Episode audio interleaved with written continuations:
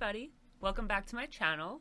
Thanks so much for tuning in. If you're new here, welcome. If you've been here before, I really appreciate you coming back and taking another look and coming to hang out with me again. I didn't post last week, and again, I'm so sorry that recently I've been a little spotty, but as I was talking about in my last video, I'm currently going through I V F treatments. And as beautiful of a process and blah, blah, blah as it is, it is a freaking nightmare, okay? I'm getting four shots into my stomach every single day. It's a lot. It's a lot. So it's hard to take a job that I'm working sixty hours a week and do the I V F treatment where I'm getting four shots a day. I'm going out of my mind. I'm getting an egg retrieval, which is pretty much a surgery, and then still have time to record. I still have time to do the research, and I've had this research done for a little while now, but it's just making the actual recording is where I kind of get tripped up a little bit. Like right now when I'm recording, it's one o'clock in the morning. And I'm just starting. I'm going to be doing this until like three, four o'clock in the morning. And that's just fine with me, okay? I, I love recording. I have fun with it. What I really don't love so much is getting ready for recording. Because, like, I don't really do makeup. And I don't look like this on a regular basis. Like, I throw some eyeliner on and I'm out the door. Like, I don't do cover-up. I don't do lip gloss. None of that stuff is, like, part of my daily routine. Especially on the weekends. You would be hard-pressed to find me with a drop of anything on my face over the weekend. I don't do anything. I'm a lazy slug. I'm an old person. I lay in my bed or on my couch watching Netflix or Hulu, and that's about that. So, yeah, um, thank you for hanging in there with me and understanding why my posting has been a little bit sporadic. I'm working on it. I'm doing everything I can to make this more consistent, make sure that I get a video uploaded every single week. If by the time I put this video out, I have a compilation of the videos that I've been taking where I've been getting the injections and everything, I could compile it into like a one minute thing. So you could just fast forward through if you're not interested. But if you are interested, I'll probably put it right after this. I'll like insert it into the video. I recorded it all, but I haven't put it all together yet. So I don't even know how that's going to come out. I just know that I recorded it as I was doing it.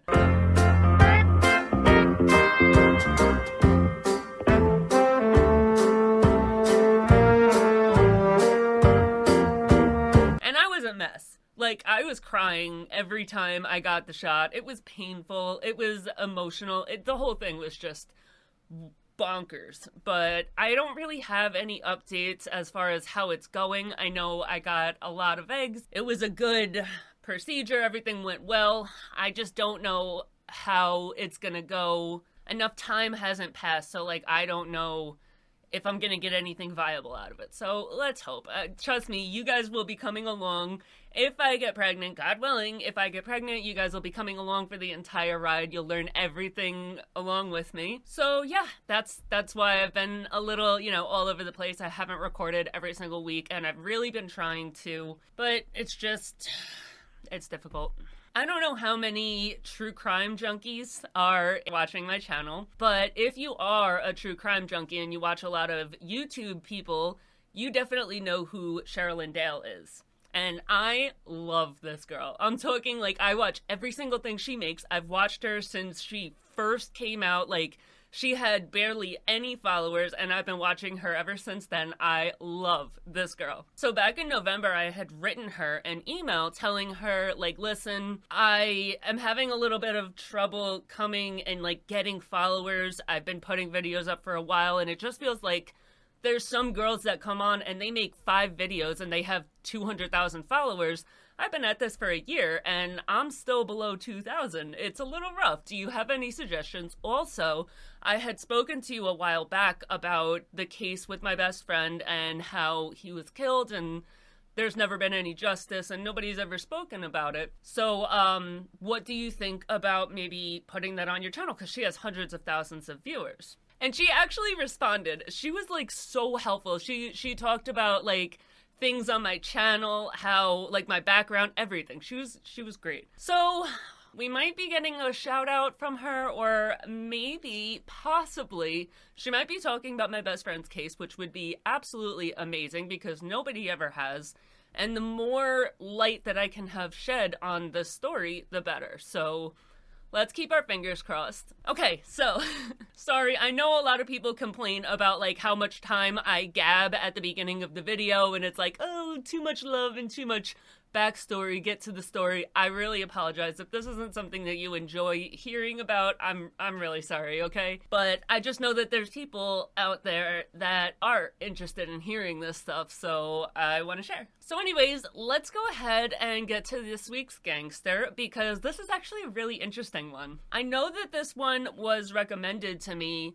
I'm gonna go look and find to see if I can find out who it was that referred me. I did look, I couldn't find it, but I think if I look harder, I can find it. But if I do find it, I'll put their username in the description of this video.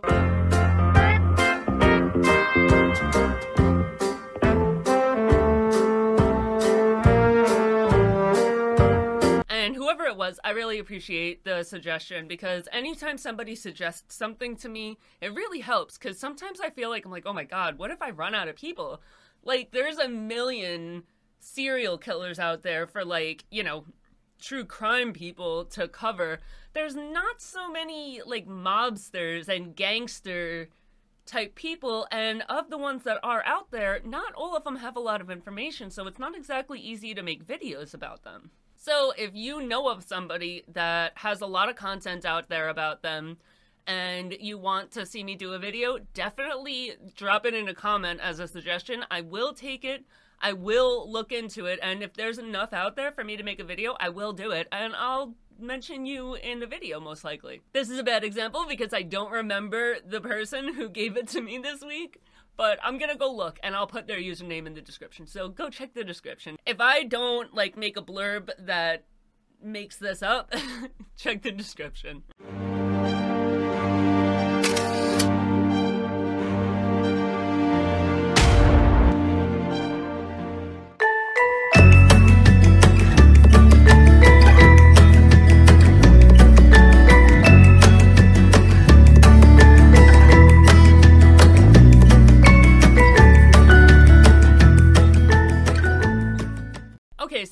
Gangster is Raymond L S. Patriarca. He was born on March seventeenth, nineteen oh eight in Worcester, Massachusetts. His father, who was an Italian immigrant from the village of Arce, Lazio, and Mary Jane de Nubile. His mom was born in eighteen eighty and his dad was born in eighteen eighty-seven, which is very strange because you never see an older woman marrying a younger man. Like, she is older than him by seven years. Like, he got himself a cougar, okay? Like, go Eleuterio. And both of them immigrated to America from Italy. His parents got married in nineteen oh three, and they were each other's first marriages. The couple had five children together. They had Elizabeth in nineteen oh five. They had Adelina, who I've also seen called Gertrude, so maybe that's her middle name. I don't know why I've seen her name different things, but Gertrude and Adelina are the same person, and she was born in nineteen oh six. Grace was born in nineteen oh seven. Raymond was born in nineteen oh eight, and Joseph was born in nineteen ten. Joseph is the only one out of the entire family that was born in Rhode Island, and all of the rest of the siblings were born in Massachusetts. So they lived in Massachusetts when they had the first four kids. Then they moved to Rhode Island, and that's where the youngest child, Joseph, was born. His father, Eleuterio, was a wine clerk in a hotel. Eleuterio registered for the draft for World War One on September twelfth, nineteen eighteen. And when he registered for the draft, he was actually a self-employed saloon keeper at the time. So being self-employed, I'm pretty sure that means that he owns the saloon, which is pretty cool. Like, it's very rare to see business ownership at this time, unless it's like, you know, a little stand on the side of the road. So I could, I'd be willing to bet that this family had some money. Eleuterio died on February seventeenth, nineteen twenty-five in Providence, Rhode Island at forty-eight years old, which is so young. Like, that's a baby. He was buried at the Gates of Heaven Cemetery in East Providence, Rhode Island. Keep that cemetery in mind because you're going to be hearing it a lot in this episode. Everybody this man ever met is born, is buried at the Gates of Heaven Cemetery in East Providence, Rhode Island. I'm assuming this is a really big cemetery. I want to I'm going to put a picture up of it on here because it has to be a gigantic cemetery. Nothing else would make sense because there's so many people buried there. And you don't see a whole bunch of people being buried at a specific cemetery if it's like, you know, some cemetery outside of a church. Like, this is a decent-sized cemetery. That means that when his father died, Raymond was only seventeen years old, which is, like, super sad. I think it's it's so sad to lose a parent at a young age. I don't really see anywhere anything about the relationship that Raymond had with his father, but considering he went off to war in nineteen eighteen... probably spent at least three years at war. So he came back in nineteen twenty-one and then he died in nineteen twenty-five. I would imagine they don't have the best relationship because they really didn't get that much time to spend it with each other. But at the end of the day, that's his father. And it's heartbreaking that his father died when he was only seventeen. Like, my mom died when I was twenty-eight and I was like, this is not okay. I'm not even thirty. I am not ready to not have a mother. Like, I I can't survive in this world without a mom. I'm not even thirty. What? That's not... People have moms when they're sixty. Like, so yeah, I understand. It's a really hard thing to lose a parent at an age like that. It's really sad. At four years old, Patriarca moved with his family to Providence, Rhode Island, and he left school when he was eight years old. That is so young. So when he's eight years old, he just ups and leaves school, like no education past the age of eight. Who does that? I guess it could be common back then, but like even the mafia people that I cover, usually they make it to like eighth grade, ninth grade. This little boy was eight years old, out there on his own with a job. Like, what? He left school at eight years old so that he could go shine shoes and work as a bellhop.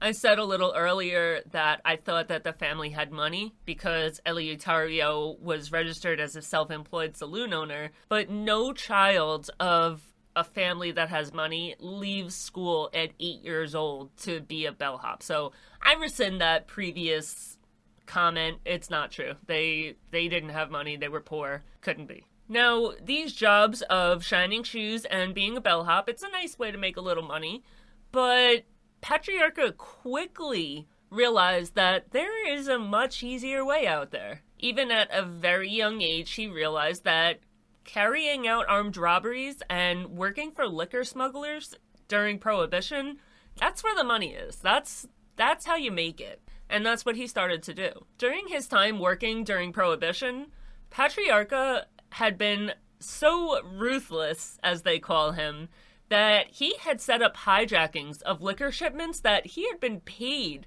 to protect. So somebody, like, has a liquor shipment going through, and they're like, hey, Patriarca, we're going to pay you to protect it. And he's like, I bet. Gets paid, and then turns around and sets up a hijacking of that shipment, which is like, Jesus. During his teenage years, Patriarca was arrested, and he was charged with hijacking, armed robbery, assault, safecracking, and auto theft. That's some pretty big charges for a teenager. During the nineteen thirties, the Providence Board of Public Safety named Patriarca public enemy number one. He was sentenced to five years in prison for the robbery, but he was paroled in nineteen thirty-eight after he had only served four months of a five-year sentence in prison. He and his siblings' jobs are listed in the nineteen thirty federal census as Mary, the mother, being a widow, and she's listed as the head of household. She lives with her children Elizabeth, who is twenty-five years old, and she's a bookkeeper, Adelina slash Gertrude at twenty-four years old, who is a stenographer for a knife manufacturer, Grace, who is twenty-three years old, and a stenographer for a jeweler. I don't know why stenographer, that's a weird thing for multiple people in the family to be. I think it just means a bookkeeper. Raymond, at twenty-two years old, who is an automobile salesman. Sure, Raymond. And Joseph, at twenty years old, who is a jewelry store setter.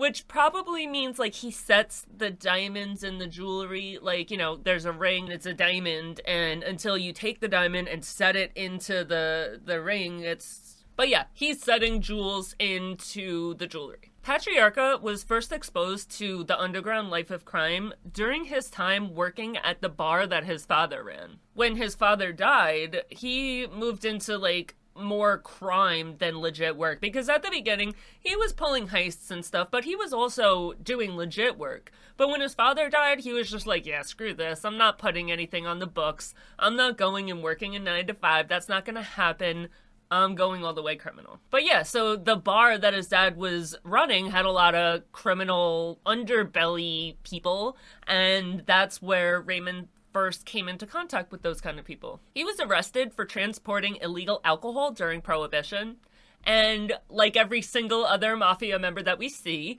this arrest did a lot to cement his reputation. He did some time, but he did it right. He kept his mouth shut, and he did not say a word about anything. He didn't rat, and he did his time, and he got out, and by the nineteen thirties, he had come to be known as a professional criminal. We know in the mafia, it sucks to say, but being arrested and doing time is almost a precursor for actually getting a spot in the mafia. Because they need to be able to see that you can stand up to the pressure. They need to be able to see that you're going to be looking down the barrel of a long jail sentence, and you're not going to crack. You're not going to rat out your friends. You're not going to turn around and throw anybody under the bus to get yourself out of trouble. And once you do that and you prove that you're going to keep your mouth shut, that does a lot for your reputation. He was later sentenced to a year and a day for transporting a female over state lines for purposes of prostitution. So he was a pimp. I've explained this before, but the reason that people are given sentences of a year and a day is to move them from jail to prison. If you get anything under a year, you go to jail, but as soon as you're sentenced to anything over one year and one day, so like if you get sentenced to one year, you get sent to jail. If you get sentenced to a year and a day, you go to prison. Like, people in New York, it's the difference between going to Yap Hank and going to Rikers. It's a, it's a big difference. Or going upstate. Like, a lot of people that go to prison, they go upstate. And those places are no freaking joke. So that's why, like, it seems like a random number. Like, why would you sentence them to a year and a day? That's why. They want them to go to prison. They don't want them to go to jail. One year later, he was charged with armed robbery of a bank. Conveniently, after this arrest, witnesses refused to identify him, so he ended up not going to jail for this. He was totally not guilty, right? Like, he... There's no way he did that crime. There's no way it was just witnesses that were scared to testify against him. No way. No, he didn't do it. Patriarca was officially inducted as a made man into La Cosa Nostra in nineteen twenty-nine. He was a pretty average-sized dude. He was about five seven, one hundred fifty pounds. He had brown eyes, brown hair, medium build. There really wasn't anything physically that stood out about him or made him any different than the person standing next to him. I'm five eight, so the fact that I would be taller than this man, like, it doesn't surprise me, though. I'm taller than every guy that I'm attracted to, unfortunately. It's not like I, like, have a thing for shorter people, but I think I have a thing for guys that have, like, a short man syndrome, you know? Like, that, that badass, like, yeah, I'm short, but I'll beat you up kind of thing. I can't even tell you how many guys I've dated that are shorter than me. It's crazy. On February twelfth, nineteen thirty-eight, Patriarca robbed the Wellbank Jewelry Company in Brookline. This robbery yielded a whopping twelve thousand dollars worth of gold and gems, as well as an employee's car. Five days later, Patriarca robbed the United Optical Plant in Webster. After a barking dog alerted police that something was going on, they searched the area, and they found Patriarca hiding underneath a park bench. Obviously, he was arrested from there. So that was in February, and he stayed in jail until that August, when he was found guilty of the Brookline robbery. A second trial took place for the Wellbank robbery, and he was also found guilty of that. He was given a five-year prison sentence in Charlestown State Prison. Daniel Dapper Dan Coakley, an attorney in Boston with a pretty long track record of being just this side of corrupt in his dealings to help his clients, he ends up stepping into the picture. Coakley had a pretty long history of fixing situations for anybody with any kind of charges of larceny, theft, prostitution, or fraud. He even ended up pulling off some extortion himself when he ended up blackmailing railroad magnate H H Honeywell for one hundred fifty thousand dollars when he got his hands on love letters that he had written and didn't want to go public. So this man, he's a politician. You expect politicians to be like squeaky clean, but he's not. No, no, no. Even though Coakley had been disbarred in nineteen thirty-six, when he ran for a public seat on the executive council, he somehow won the election. During his time on the executive council, he regularly wrote pardon requests to Hurley, who signed a large number of them. Like, if he wrote the pardon request, it was probably going to get signed. And because of this, Massachusetts started to become known as a place that would grant clemency to criminals quite easily. That means that the mafia and any kind of criminal is gonna gravitate towards the area because if they can get off when they get arrested, that's a pretty sweet deal, you know? Then nobody wants to do time, so if they can be in a place where they can commit crimes and then even if they do get arrested, they'll get granted clemency, of course they're gonna go there. Coakley would regularly write up fake pardon petitions for Hurley. Hurley was just all kinds of stupid. He was kind of like a figurehead. After being disbarred, Coakley knew that he would never be able to hold any kind of position of serious power. But Hurley was just so stupid that it was easy for Coakley to actually run the state from the chair next to Hurley's. So pretty much he just had Hurley in place as like the face of the chair and then he would just do everything for him. He made all the decisions. He told Hurley what to do, what to sign, what to say. It was just, he, he was like a puppet master. Coakley passed along a letter to the governor, Charles Chowderhead Curley, because that was his full name. He was known as Chowderhead because I'm telling you, this man was stupid. He was not smart, so he came to be known as Chowderhead. So Coakley had passed along a letter to him, and he was requesting an appeal for Patriarca. The appeal request was written in a letter that was written by a Father Fagan. Father Fagan, an Irish priest, wrote in a letter that Patriarca was a really nice, respectful, decent young man that was required at home to assist in taking care of his ailing mother, who was withering away in her old, fragile state. You have to let this man go free. It should go without saying that Father Fagan doesn't exist. That should have been obvious. He really didn't even put that much thought or effort into it. I have literally talked about this on this channel before. I've talked about Fagan, the character described in Oliver Twist as a receiver of stolen goods. And this Fagan took young boys off the streets and taught them to be pickpockets and fence their stolen goods.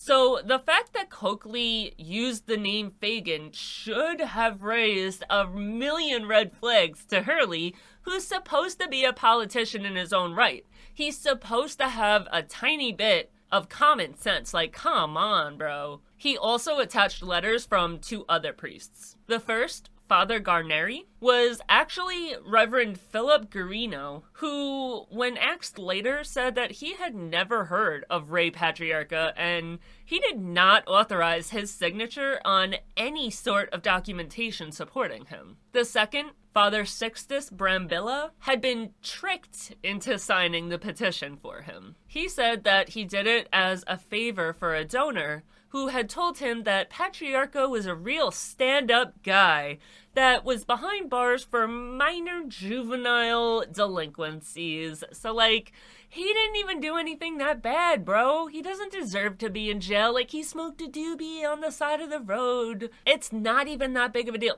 Obviously, that's not the case. He robbed two banks at G U N Point. Like, that's not the case. But he goes and he tells him this, and they're, like, at an event, and this is, like, really long ago, so it's not like this guy had a chance to, like, go research or anything, so he believes him. You're right.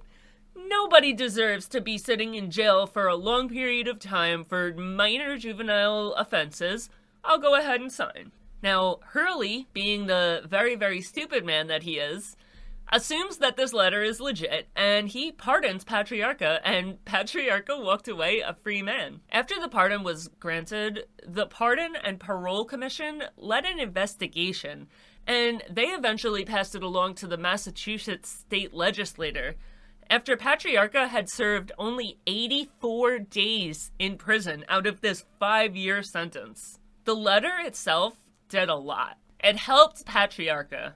To the public, this letter seems to back Patriarca up and shows that he has massive strength in politics. A mobster who has a long history of committing all sorts of crimes, sitting in jail for two armed robberies, has a priest with some serious credentials writing letters on his behalf, and politicians listened?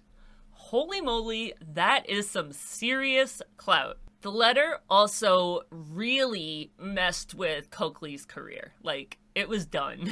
It did eventually come out that this letter and the man who had written it was a complete fraud, completely made up, and it cost Coakley any credibility that he had ever had. He was done. After it was revealed that Coakley had done the conning and Hurley had fallen for the con, and let a dangerous criminal back out into society without serving his sentence, Coakley was barred from the House floor, and he was also impeached from his position. He was found guilty on nine of fourteen counts brought against him. The Senate voted to remove him from office, and they would have disbarred him, but he had already been disbarred before he even came into this position. So it's not like they could take his license to practice law, but they did bar him from ever seeking any political office again in the future. Like, you're done. You can never be elected to do anything again. Like, you can't even be elected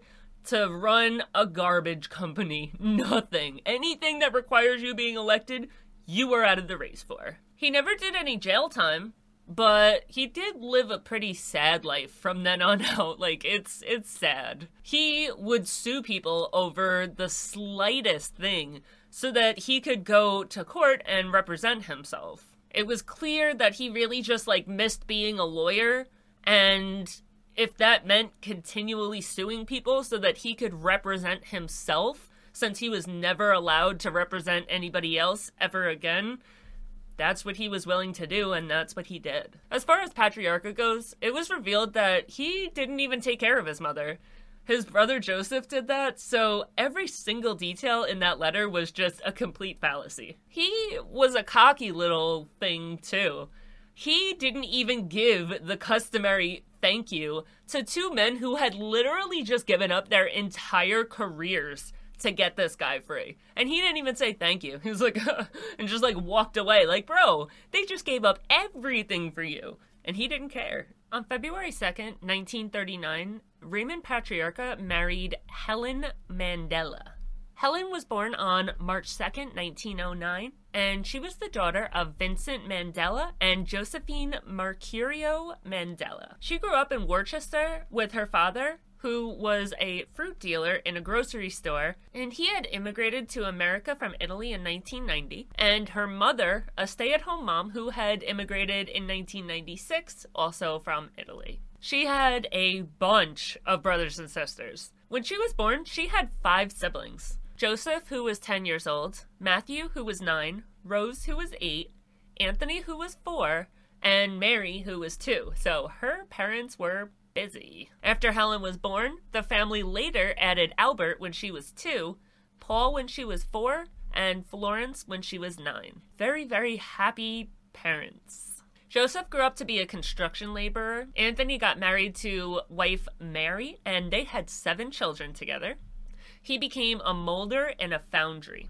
I have no idea what that means, but that's what he was. Helen became a nurse for a private family. Albert became a vulcanizer at a tire shop, and Paul became a musician in an orchestra, which I think is super cool. I have a cousin that does that. He does the big bass, and he's amazing. Like, he's done professional work. I've come to see him at, like, these super impressive operas. He is out of this world amazing. So I love to see that kind of stuff. I wish I had a talent. Like, I am literally good at nothing. I'm one of those people that's like okay at everything, but I have no talent. I can't sing, I can't dance, I can't play a sport, I can't do anything. So I love to see people who can, you know, it's awesome. The couple got married and continued living with Raymond's mom, Mary. Mary owned her home outright, which was worth eight thousand dollars at the time. The home at one sixty-one and a half Atwell's in Providence, Rhode Island, zero two nine zero three, is now valued at two hundred sixty thousand seven hundred dollars. So that was a very nice investment. In the early nineteen forties, Patriarca took over the mafia family in the area. There were two families, one in Providence, Rhode Island, and one in Boston, Massachusetts. While Patriarca wasn't the boss, he did take on a pretty serious role of power over the Providence family, and it was pretty clear that he was going to be tapped to be the leader in the future. The local mob ran widespread gambling operations. They teamed up with other mafias, and they pretty much introduced organized crime into the area in New England where he was operating. Even though he had a pretty ruthless reputation for violent behavior, he had often served as a mediator in gang wars elsewhere in the country. On February twenty-fourth, nineteen forty-five, Raymond and Helen welcomed their first and only child, Raymond Patriarca Junior, which is wild. Like, there had to be something going on there, some type of infertility, or I don't know, because these families, they always have seven, eight, nine, ten kids. Like, it is so rare to see a family with only one kid. My mother had eight siblings. So there's a lot of them, and it's pretty normal because Italians are always Catholic. Like, I know that's a super generalized blah, blah, blah. Okay, but it's true. They're Catholic. And you know what Catholics don't believe in? Birth control. You know what Catholics do believe in?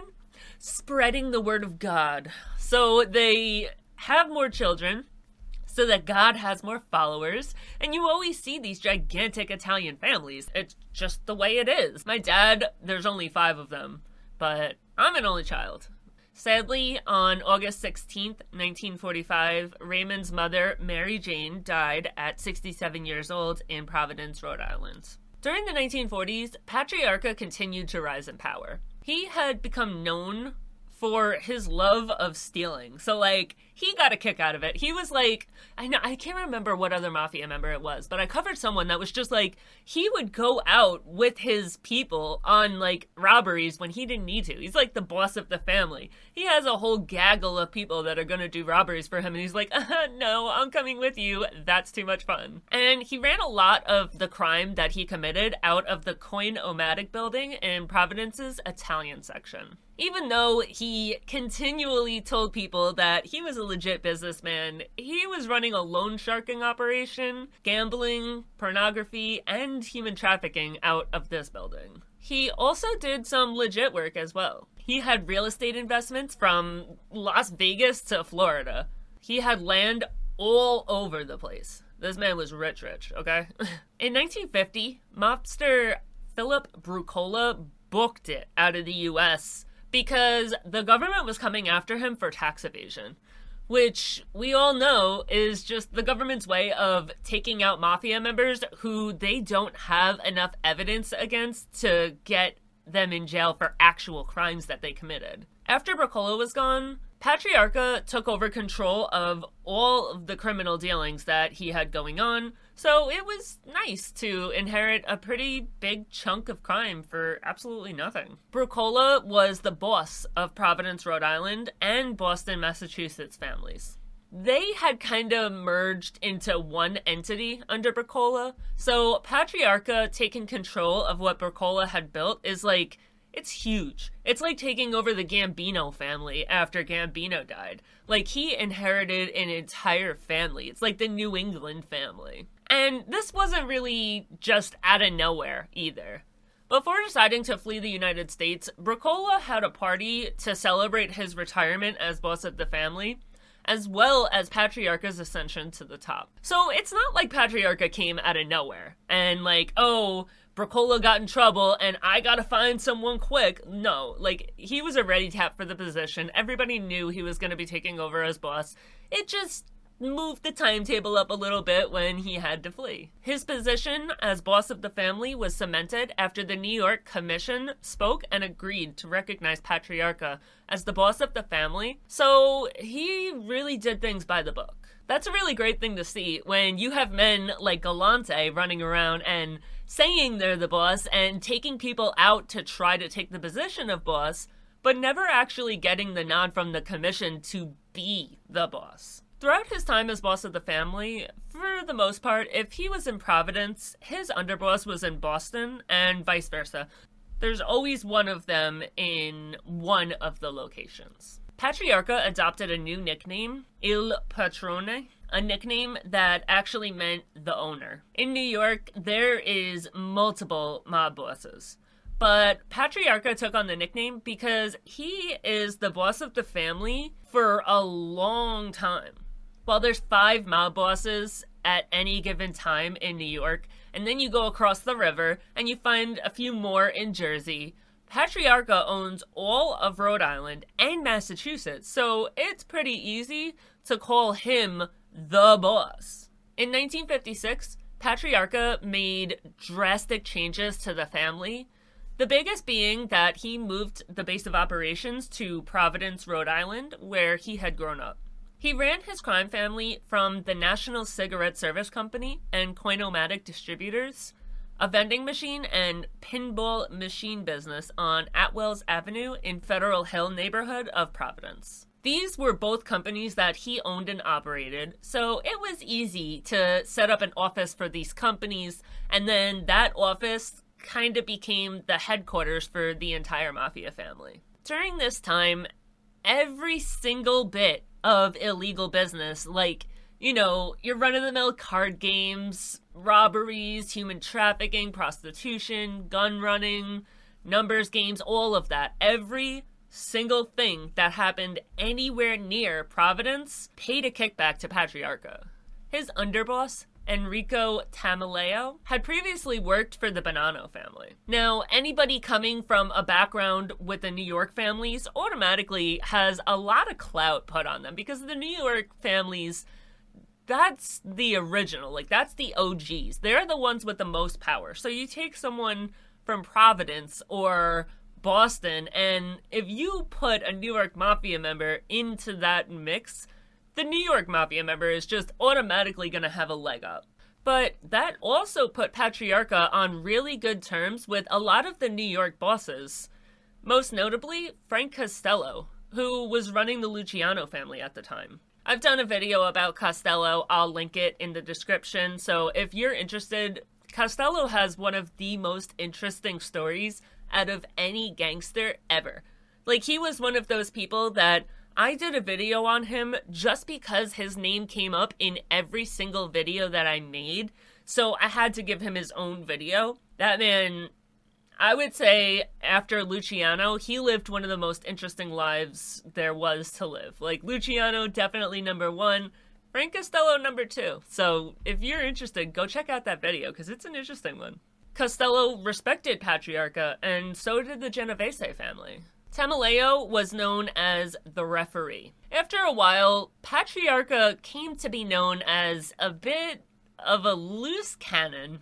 He would do cruel things for no reason, and he wouldn't care how it affected other human beings. Tameleo would handle him with kid gloves, and he would just kind of try to mitigate the wreckage that was going on around him. I'm finding stories about Patriarca, but I can't find any actual info or, like, anything to back up these stories. They're just like mentioned as stories. I don't see any newspaper articles. I don't see anything like concrete that tells that this definitely actually happened. So I don't really want to tell it as a fact, because I feel like if this was a real situation, we would know names. I see a story about a man that Patriarca ordered to kill his own son.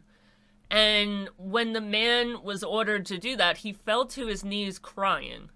And he begged to not have to do that. And Patriarca exiled him from La Cosa Nostra. Apparently, this all happened because the son had cost Patriarca money in a crime arrangement. I don't really believe that this happened, though, because I feel like this is one of those things that is just straight up made up to try to, like, make somebody's reputation a lot scarier than it is, because it doesn't make sense. Why would the man that was ordered to kill his kid not be named? How have we not heard about this? How is it not Googleable who this man is? Like, I cannot, for the life of me, find out who this man that was ordered to kill his son is. That's some serious shit. Like, to be told to kill your son and then to be exiled from La Cosa Nostra because you won't do it, I feel like we would know that name. I feel like it would be somewhere. It would be discoverable. But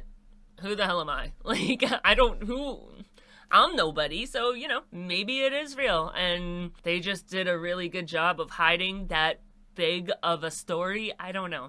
According to the story, Patriarca planned to have the father offed for not agreeing to kill his son, but Tameleo talked him in to just ousting him from the family. So while we're on the topic of ruthless stuff that Patriarca did, which again, I don't see any concrete evidence that this happened, so I'm not telling it as a story that happened. I'm telling it as something that's out there about him, because I don't believe that it happened, but take it at face value. Could have happened, I guess. I especially don't believe this because it's mentioned in multiple places that Patriarca was brought in to mitigate gang wars in other areas. So if he is so crazy and so out of his gourd, why would anybody trust him to handle issues that are going on in other areas? Like, you can't even handle yourself and your own family. You're out of your mind. Why would they say, oh yeah, come help mitigate this issue in New York? No, that's not something you do to somebody that's so crazy that he's ordering someone to kill his son. No. Anyways, while we're on that subject, let's talk about the Irish mob wars going on in the area. The Patriarca family is the Italian mafia family in all of New England, but the Italian mafia is not the only criminal enterprise in the area. There is also two, not one, but two Irish mafias in the area as well. One is the Winter Hill Gang, and the other is the McLaughlin Gang. The Winter Hill Gang was led by Irish gangster named James Buddy McLean, and the McLaughlin Gang was led by Bernie McLaughlin. They had kind of like coexisted for a really long time. They had no issues at all. Everything is copacetic. They don't pay each other, but they don't step on each other's toes. They don't step on each other's territories. They just do their own things in their own areas, and peace is wide, you know? This is until Labor Day weekend of nineteen sixty-one. Let me just say right now, it is all over a female. It's always over a female. It's always about the girl. And I know as a girl, that sounds ridiculous for me to say, but it's true. It's always about a girl. Like, come on, bro. So it's Labor Day weekend, there's a party, and everyone who's anybody is going. Everyone's chilling, times are great, everybody's kicking back, having a great time. Nothing can go wrong, right? So they're at this party, and George McLaughlin starts coming on to this girl. She is super hot. He wants her. She turns him down, but he doesn't take no for an answer, and he just keeps on keeping on. She says, like, hey, I have a boyfriend, leave me alone. And he's like, uh, I don't care. I'm way cooler than your boyfriend, and you should come be with me instead. Well, it turns out this super hot chick is the girlfriend of Alexander Petricone. Petricone is a member of the Winter Hill Gang, and his girlfriend comes up to him And she's like, bro, this dude will just not leave me alone. He will not stop coming on to me. He will not take no for an answer, and I, I don't know what to do. And he is like, uh, are you joking? Who is he? Point me in his direction. It is on. She points out McLaughlin, and it's just over. Petricone and his friends get a hold of McLaughlin, and they beat the absolute... They beat this boy. Oh, they beat this boy. I'm talking, he's unconscious. They thought that he was no longer here with us, and they kind of panic, but they realize that he's breathing, so they drop him off in front of a hospital. So they, they didn't go all the way with it, but this dude caught the beating of a lifetime. So they beat this dude up, but whatever, they keep it moving, and Bernie McLaughlin gets word that his brother got his ass beat, and he's in the hospital. He goes to the Winter Hill Gang, and he's like, yeah, you knew damn well that that was my brother, and you still beat him up. I demand that you hand over the dudes that laid hands on my brother. McLean, the leader of the Winter Hill Gang, is like, yeah, that's not gonna happen. He got his ass beat because he deserved to get his ass beat. You don't hit on a member's girlfriend. He did. He got his ass beat. Move on or do something about it. McLaughlin is like, oh, okay. Okay. So it's like that? Okay, cool. Watch this. McLaughlin puts together a boom boom, and he puts it in McLean's wife's car. You want to mess with my family? I will mess with your family. Say goodbye to your wife. Which, if you ask me, is just like a crazy escalation from your brother getting beat up for hitting on a girl. But, you know, like, that's just me. But it just seems like that escalated way too quickly. So they put the boom boom in the wife's car, but it doesn't go off. Dogs barking in the area in the middle of the night made the wife wake up and look out the window to see what was going on. And she clearly sees three dudes messing with her car. So McLean gets up, he puts his pants on, and he sneaks out with a pew-pew. And he fires at the three dudes, and the three dudes fire back. Nobody ends up dying, but the message that they were trying to off the wife, it's pretty clear. He even found the five sticks of dynamite that they had left behind taped to the ignition switch of his wife's car. So it's clear what was going on, what they were trying to do. Now, McLean is pissed. He is, he's mad. It is all out war now. You don't come after somebody's wife. And now the Winter Hill Gang is out for blood. He, they're, they're, it is on. McLean goes and finds McLaughlin. He finds him coming out of a bar, like, you know, just walking out of a bar, and he pew-pews him right in the head in broad daylight. And obviously, McLaughlin does not survive. This happened in front of, like, a hundred witnesses. It was on a public sidewalk in the middle of the day, literally next door to a police station. The man literally ran out of F's to give. He did not care anymore. Of course, when it came time for trial, nobody saw anything, and he walked. But he still did end up being in jail because they just kept him there since he already had pending charges.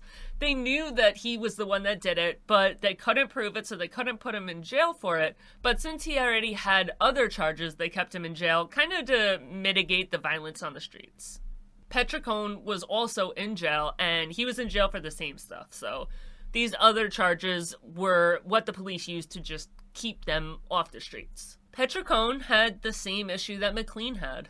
The McLaughlin gang had tried to go after his wife as well, and it was the last straw for his wife. Even though he caught it and she wasn't hurt, she divorced him. This is just like crazy pants. This is the biggest thing to happen in the Irish mob in a really long time. Imagine hearing that Vito Genovese walked up and pew-pewed Al Capone in the head in, in broad daylight on a sidewalk.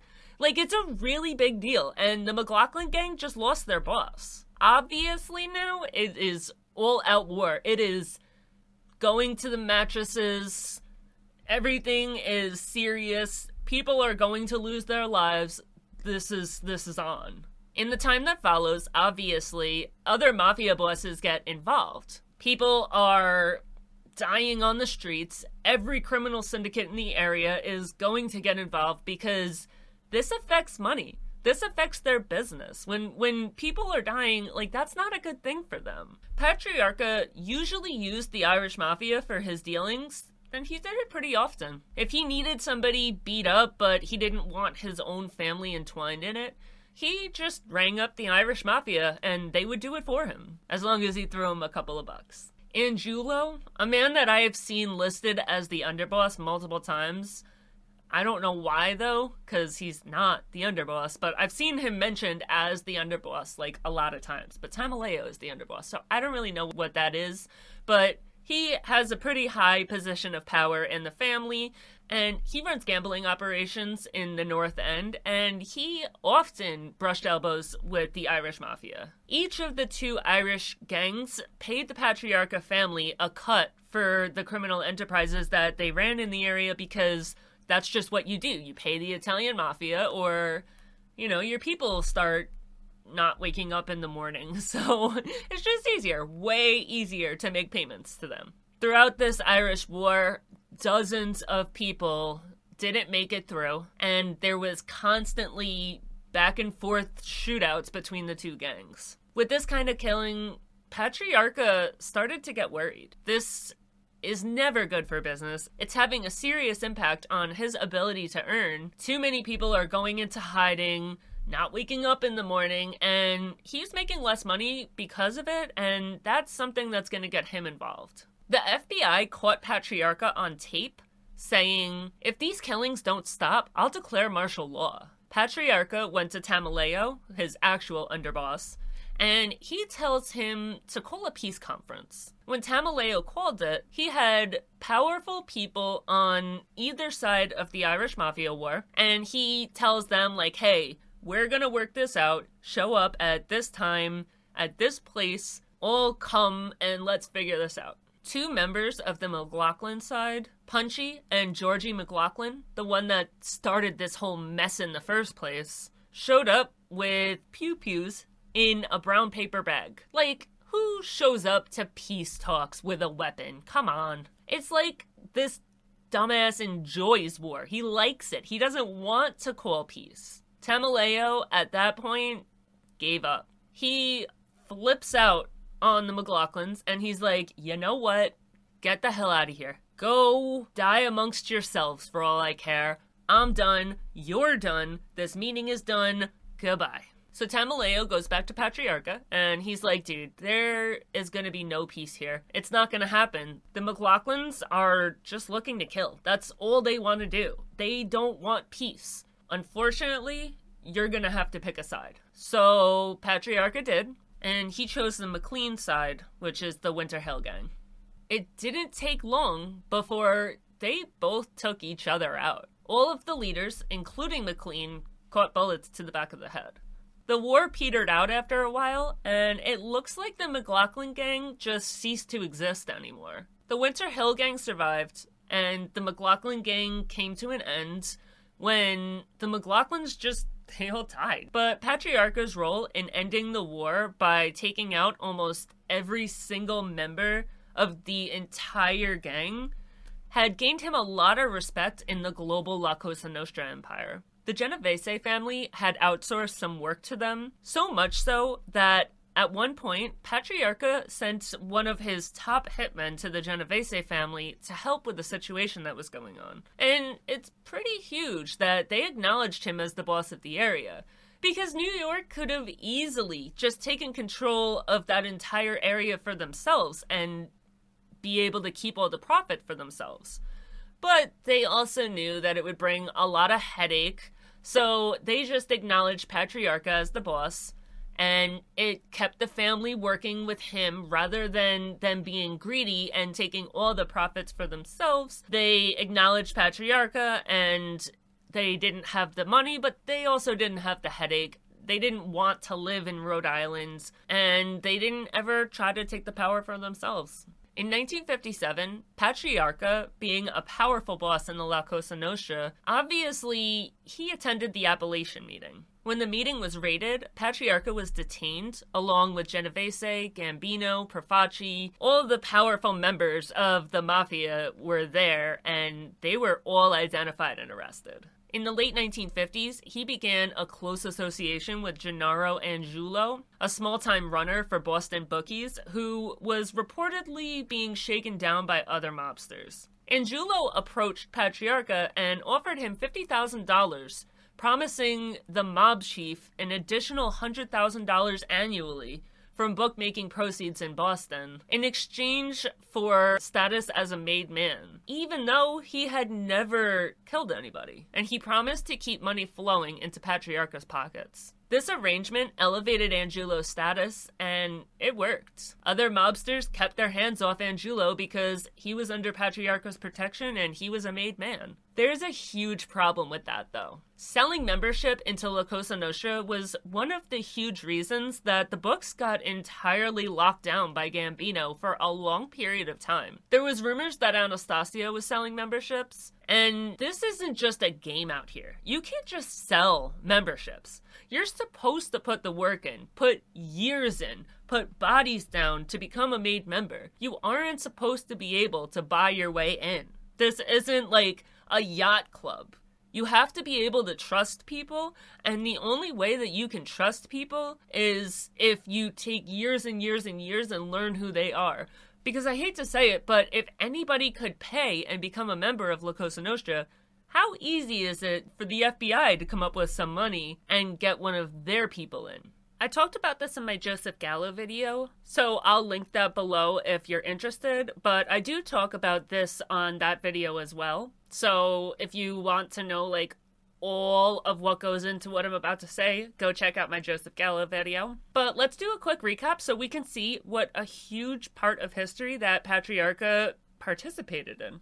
Joseph Gallo was imprisoned in November of nineteen sixty-one for conspiracy and extortion. This stemmed from him trying to extort money from a businessman, and he had refused to say one word in his defense throughout the entire trial. The only words that he spoke at his trial was when he referred to the A D A as "you dirty rats." After a three-day trial, the jury found him guilty, and he was sentenced to seven to fourteen years in prison at Green Haven Correctional Facility. He would later transfer to Attica Correctional Facility, then to Auburn Correctional Facility. When he got out of jail on April eleventh, nineteen seventy-one, he picked back up on a feud that had been going on for years. Joe Perfacci had died during his time in jail, but the Gallo Wars had still continued. Again, if you're interested in the entire story, go check out my Joe Gallo video, and again, I'll link it in the description. So, because the Gallo Wars had continued, but Joe Gallo was in prison,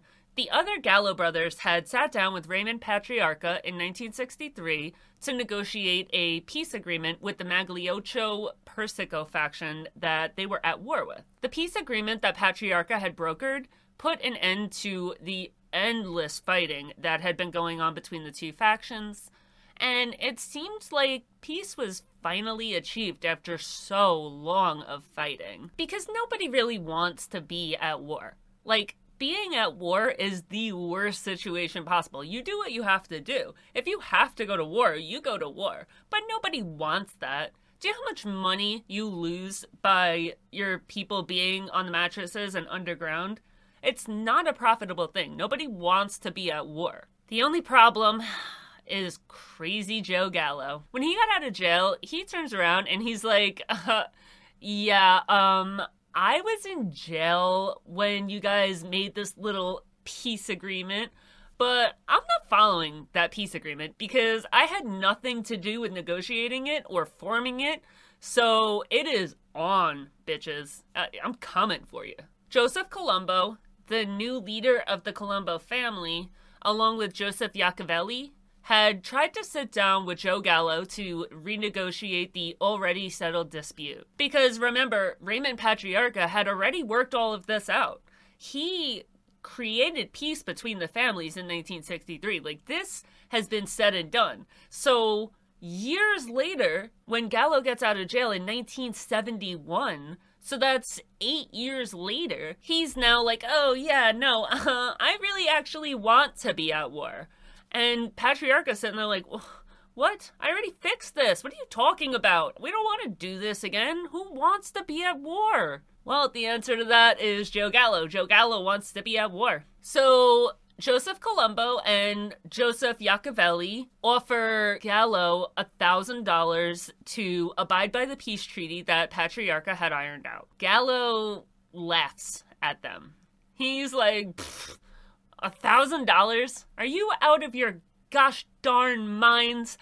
Absolutely not. Throw me one hundred thousand dollars and we can talk, or I'm still coming for you. Joseph Colombo straight up laughs at him. He's like, yeah, that's definitely not going to happen. I am not giving you one hundred thousand dollars so that you won't re-resurrect a war that has been gone for eight years. You are out of your gourd. It's not going to happen. On June twenty-eighth, nineteen seventy-one, Joseph Colombo took the stage at the second Italian Unity Day rally, a parade that he held once a year in Columbus Circle in Manhattan. Thousands of people had gathered around to hear him talk, including his entire family. While he was giving the speech, a man that Joseph Gallo had hired shot him three times, one of those three bullets catching him in the head. He didn't die right away, but he was paralyzed for the rest of his life. This event is one hundred percent what led to Joe Gallo's death. You can see it in the way that he was killed.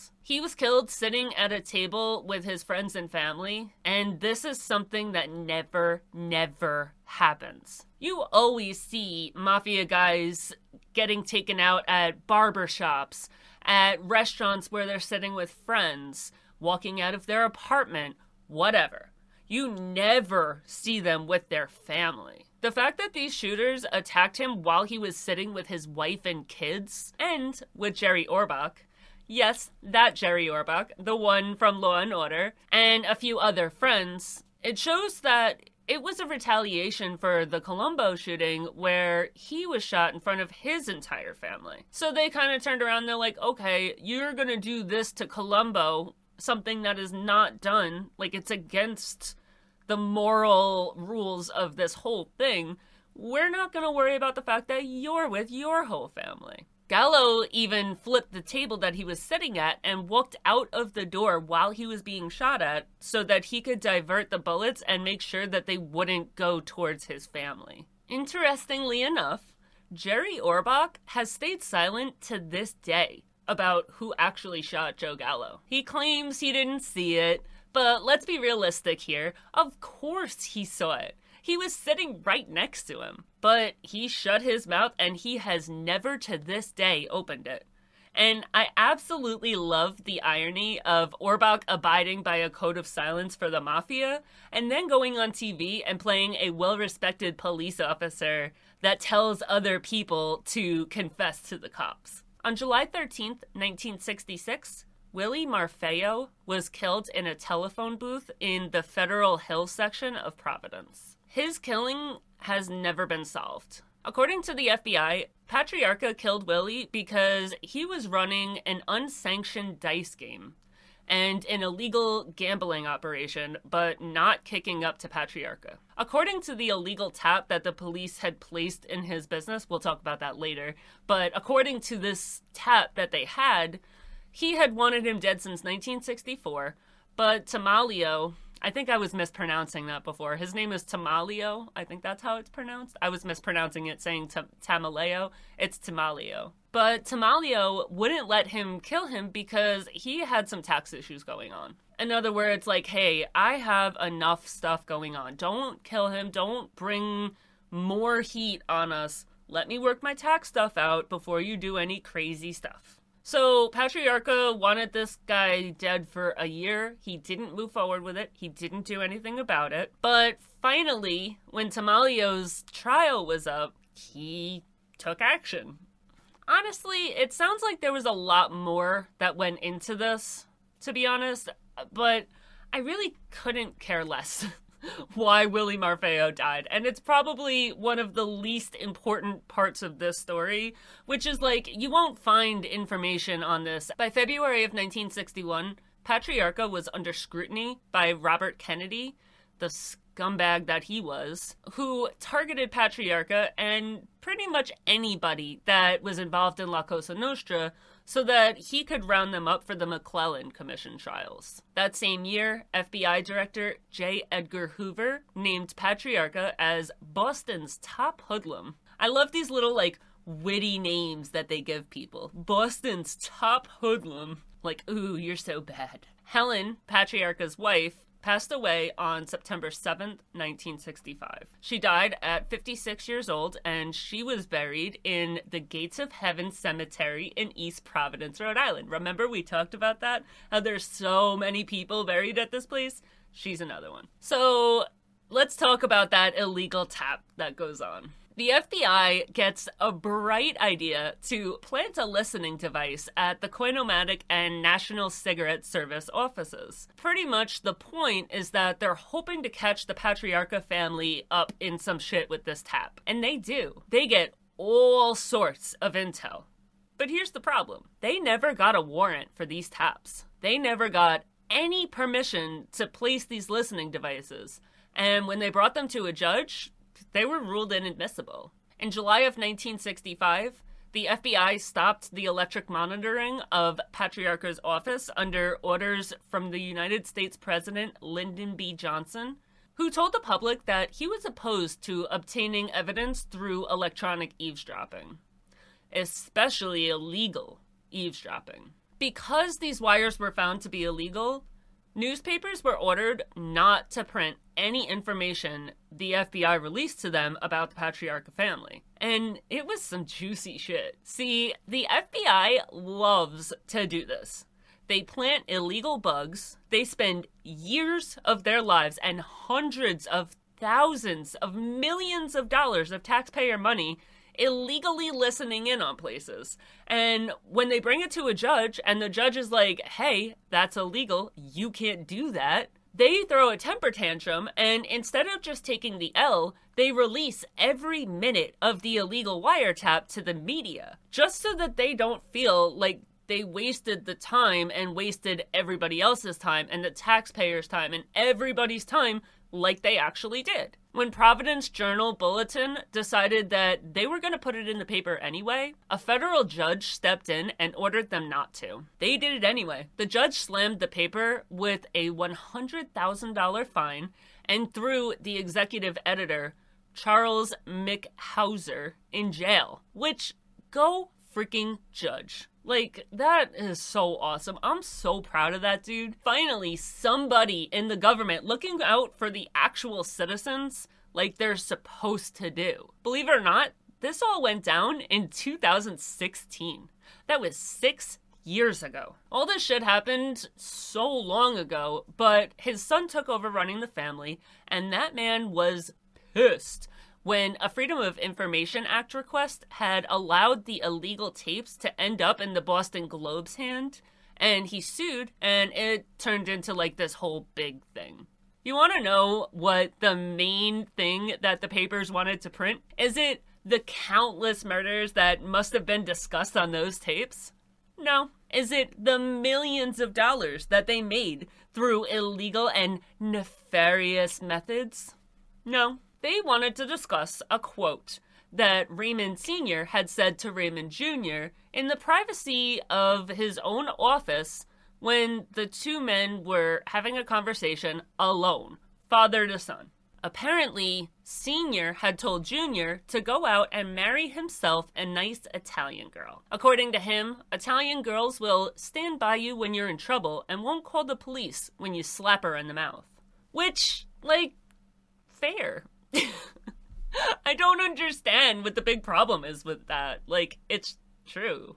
But we're in two thousand sixteen, and politically correct feminists attacked, and suddenly Patriarca Junior is out there on Federal Hill defending himself about how my father never told me about hitting women and blah, blah, blah. Shut up. It's true. An Italian girl won't call the cops on you. She might put two in your dome. If you don't think so, go check out The Sopranos when Tony's sister gets smacked in the mouth. But she ain't calling the cops. And the fact that anybody has an issue with that fact, and the fact that his father told that to his son, this true piece of information, is just like a horrible summary of today's modern day versus the good old days. And this is all summed up in one stupid, stupid story. Now, Patriarca Junior went to jail in nineteen ninety-two. And when he got out, he went into retirement and avoided organized crime. Wink, wink. What? Me? Me? Accuse a man of still being in the mafia? Me? Never. Mm-mm. No way. He definitely got out of jail and walked a straight and narrow. I one hundred percent believe him. Totally. No, officer, I have not heard anything. I don't believe anything. It's crazy. Actually, you know what? Like, what mafia? I have never heard of the mafia before. What are you talking about? What a good, upstanding citizen Patriarca Junior probably is. I'm just so proud of him. Anyways, let's talk about how some illegal wiretaps led to his dad going to prison back in nineteen sixty-five, shall we? In nineteen sixty-seven, Joseph the Animal Baron Barboza's testimony put Patriarca and Enrico Tameleo, longtime underboss, behind bars for ten years on a conspiracy to murder charge in connection with the slaying of Providence bookmaker Willie Marfeo, the non-important situation I told you about earlier. He was also arrested with Robert Fairbrother, Maurice Lerner, John Rossi, and Rudolph Sciarra. Rossi and Fairbrother received a hung jury for their part in the double murder, and Sciarra and Patriarca received a hung jury verdict on their charges of being accessories before the fact. Before we move on from this, I do want to talk a little bit about what led to Barboza snitching. Honestly, at first I was like super pumped to hear this because I'm like, oh my god, the guy that did the Appalachian meetings is a freaking snitch? Like, what? But no, Joseph Barboza the snitch and Joseph Barbera, the housekeeper of the Appalachian meeting, are not one and the same. Still though, I want to know why. Why? Why did he snitch? Why did he go through an entire life of crime to end up on a witness stand? Let's go over Joseph Barboza real quick and find out. Joseph the Animal Baron Barboza was born in New England in New Bedford, Massachusetts, to Portuguese immigrant parents. He had two brothers and a sister, and he spoke fluent Portuguese, Italian, Spanish, and English. That freaking blows me away. Imagine knowing even two languages fluently. Us white girls that grew up in homes without our grandmothers and struggled to get through ninth grade Spanish class can't even imagine. This man knew four languages fluently. Like, that's impressive. That's really impressive. He married a Jewish woman and had two kids, one son and one daughter. He tried to be a professional boxer, and throughout his boxing career, he had won eight out of eleven matches. He actually had a shot at a professional boxing career. Five of those wins were K Os. There really isn't any reason that he didn't go pro. I guess he just liked the life of crime more. A lot like the Cray twins from last week, this man was not a good prisoner. When he was sent there in nineteen fifty, he led what ended up being the largest prison break in that prison's history, when he and a few friends drank, did drugs, beat up drug, beat up guards, took two cars and booked it. He terrorized the streets and civilians while he was out, and he was arrested less than twenty-four hours later.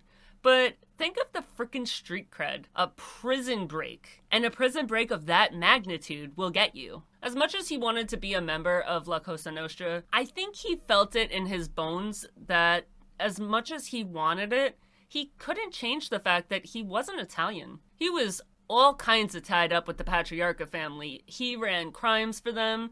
he pulled off more contract killings than pretty much anybody else in that era in service of the Patriarca family, and he had a huge hand in winning the Irish Wars. He took out Edward McLaughlin. But see, here's where he messed up. He decided to go into a bar that had already been paying Angiulo for protection, and he demanded that he be paid as well. You do not mess with another mobster's territory. Like, come on, bro. That is page one in the rulebook. That shit will get you killed even if you are a made man in La Cosa Nostra. But to be someone that just pulls off crimes for them and doesn't even qualify to be a member? That that right there, it's a death sentence. When he was arrested with two other dudes in nineteen sixty-six for a weapons charge, he found out that it was the mafia that had originally tipped off the cops that he had the weapon and where he was going to be so that they could pull him over and arrest him. And he sat in jail because he couldn't afford his bail. And when that happened, he knew that, like, okay, this falling out is serious. Like, they really want nothing to do with me anymore. It got even more dangerous on the streets for him when he started to see all of his really good friends die around him. With his clear excommunication from the mafia, a nice little five-year jail sentence that he was handed for the weapons charge, and all of his friends dropping dead around him, even though it was another gang that had killed his friends, and the mafia killed that dude that killed his friends. When you have that kind of serious stuff going on around you, and you have two feds in your ear talking about how the mafia wants you dead, and your only option is to tattle to the piggies, sometimes you give in to your survival instincts. That is why you would never so much as be considered for membership, bitch. He testified against Patriarca and other high-ranking members of the family so that he could get himself out of a five-year jail sentence.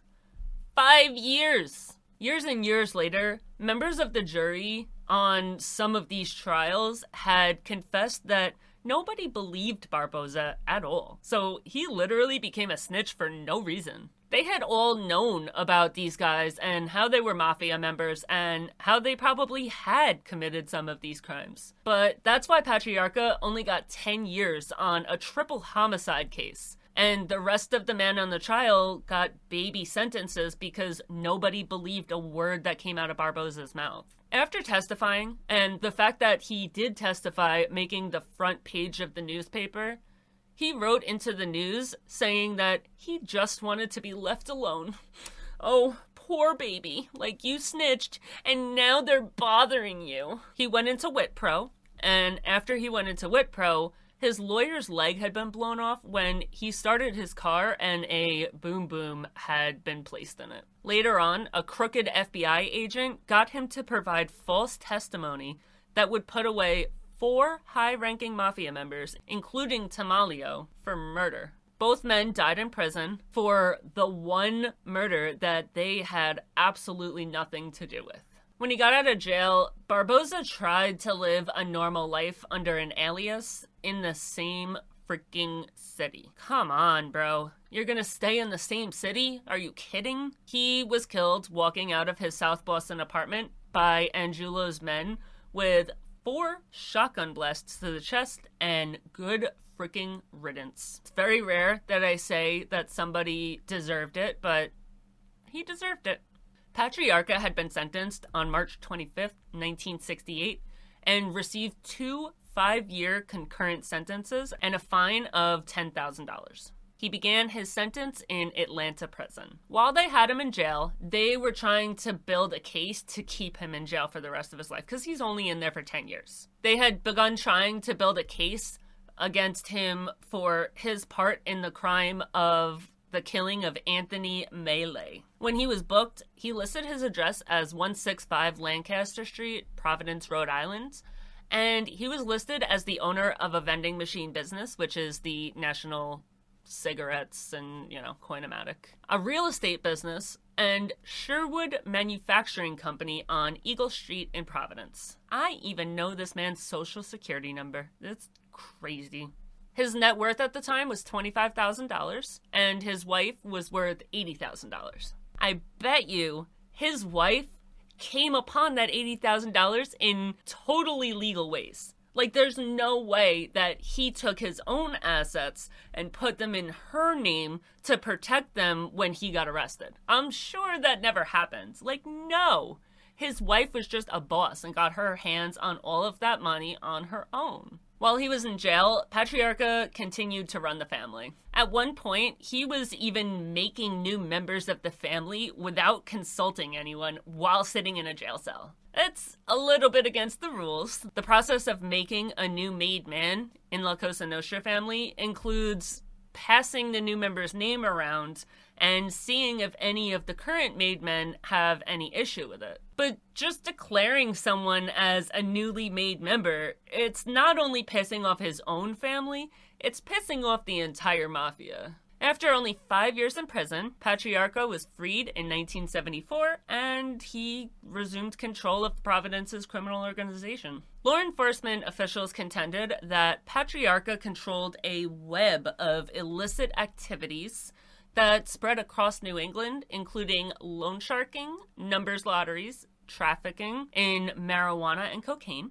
and for a time, jukebox vending rackets and smuggling of immigrants, which is human trafficking. He was arrested more than thirty times on charges ranging from bootlegging to conspiracy to murder, and he served several prison sentences. In nineteen sixty-three, Joseph Valachi, infamous mob rat who I've talked about like a hundred times on this channel, usually about his coining the names of the families, included Patriarca among such figures as Joseph Bonanno, Carlo Gambino, Sam Giancana, and the twelve-man syndicate Valachi said controlled all organized crime in America. In nineteen seventy-two, he was taken from the Atlanta Penitentiary, and he was supposed to testify about Frank Sinatra and his now-defunct Berkshire Down racetrack near Hancock, Massachusetts. Because what would an episode be without me mentioning Frank Sinatra?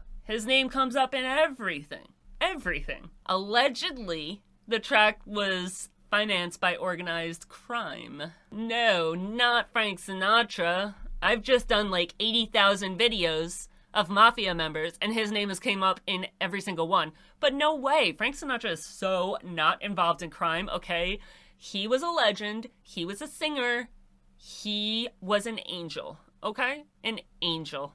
Patriarca said that he had never even met Sinatra. On the stand, Patriarca said, "The only place that I've ever seen him is on television." And when Sinatra was called to testify, he said that he had invested fifty-five thousand dollars, but he never knew who the other investors were. Patriarca was asked to testify in nineteen fifty-six under questioning from then chief counsel to the Senate investigation of corruption in the International Brotherhood of Teamsters. What is now known as the McClellan Committee, Robert F. Kennedy slammed Patriarca with questions on Capitol Hill. He questioned where the money came from for Patriarca to start the jukebox business that he owned and operated, which was named the National Cigarette Service, a vending machine business that operated on Federal Hill section of Providence, and we also know that he had the Coinomatic business. While being questioned, Patriarca claimed that he came up with the money to fund this business from money that he had inherited from his mother when she passed away. According to him, his mother had kept cash in a box,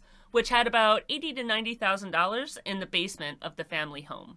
In nineteen seventy-eight, Vincent Teresa, another mafia member, testified that Patriarca was present when the C I A handed out a four million dollars contract to the mob with instructions to kill Fidel Castro, which was an approved executive assassination. Teresa claimed that Patriarca had helped to pick a Brookline, Massachusetts convict by the name of Maurice Werner to kill Castro, but the assassination plot was later scrapped. Which, like, oh my God, I absolutely love this. I love conspiracy theories. You know what? Like, I recently stumbled on some juicy shit that legit nobody cares about, and it's driving me crazy. I was watching this old podcast from four years ago, and they were talking about paperwork that had been held off from being released on the J F K assassination until twenty twenty-one because Bush Senior was still alive. Well, he ain't no more, baby, and that shit is wide open now. And guess what the hell I read in F B I documents? Like, legit F B I documents that are on the F B I website. It is extremely clear that Russia killed J F K. The F B I has hundreds of pages detailing Lee Harvey Oswald's movements at the Soviet embassy in Mexico, getting paid off days before he killed J F K. And then they're talking about Jack Ruby days before he killed Oswald. Which, if you're supposed to believe the story that came out to the public, Ruby didn't even plan to kill Oswald.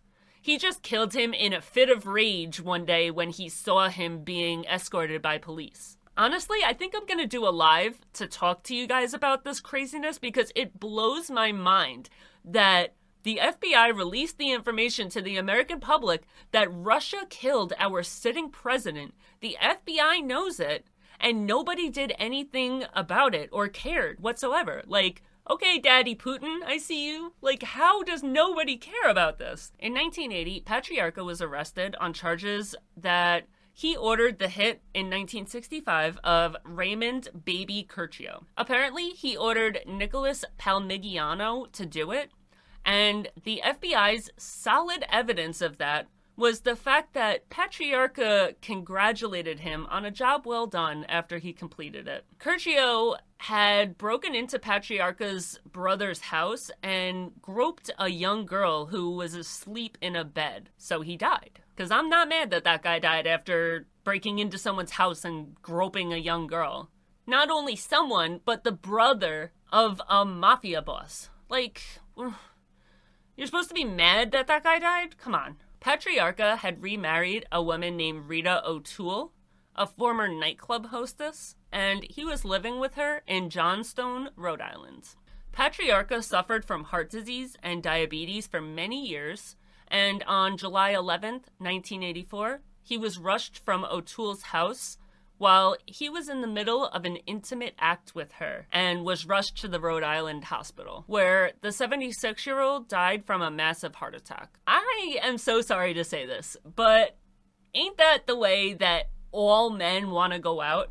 I feel like every single man in this world would nod their head yes here. Tell me I'm wrong. Good for Patriarca, man. I'm, I'm really happy for him. Like, this is the ideal death for any man in the world. Under indictment for two murders at the time of his death, Patriarca's demise left the New England mob split, and everybody was going for a power grab. By the time Patriarca's son, Raymond Patriarca Junior, assumed command, he was now in control of a multi-billion dollar organization. So that is all that I have on this legend, Raymond Patriarca. Thanks so much for hanging out with me today. I hope that you guys have a wonderful day. Please don't forget to like, share, subscribe, comment, follow, do all the things. And I'll see you next week.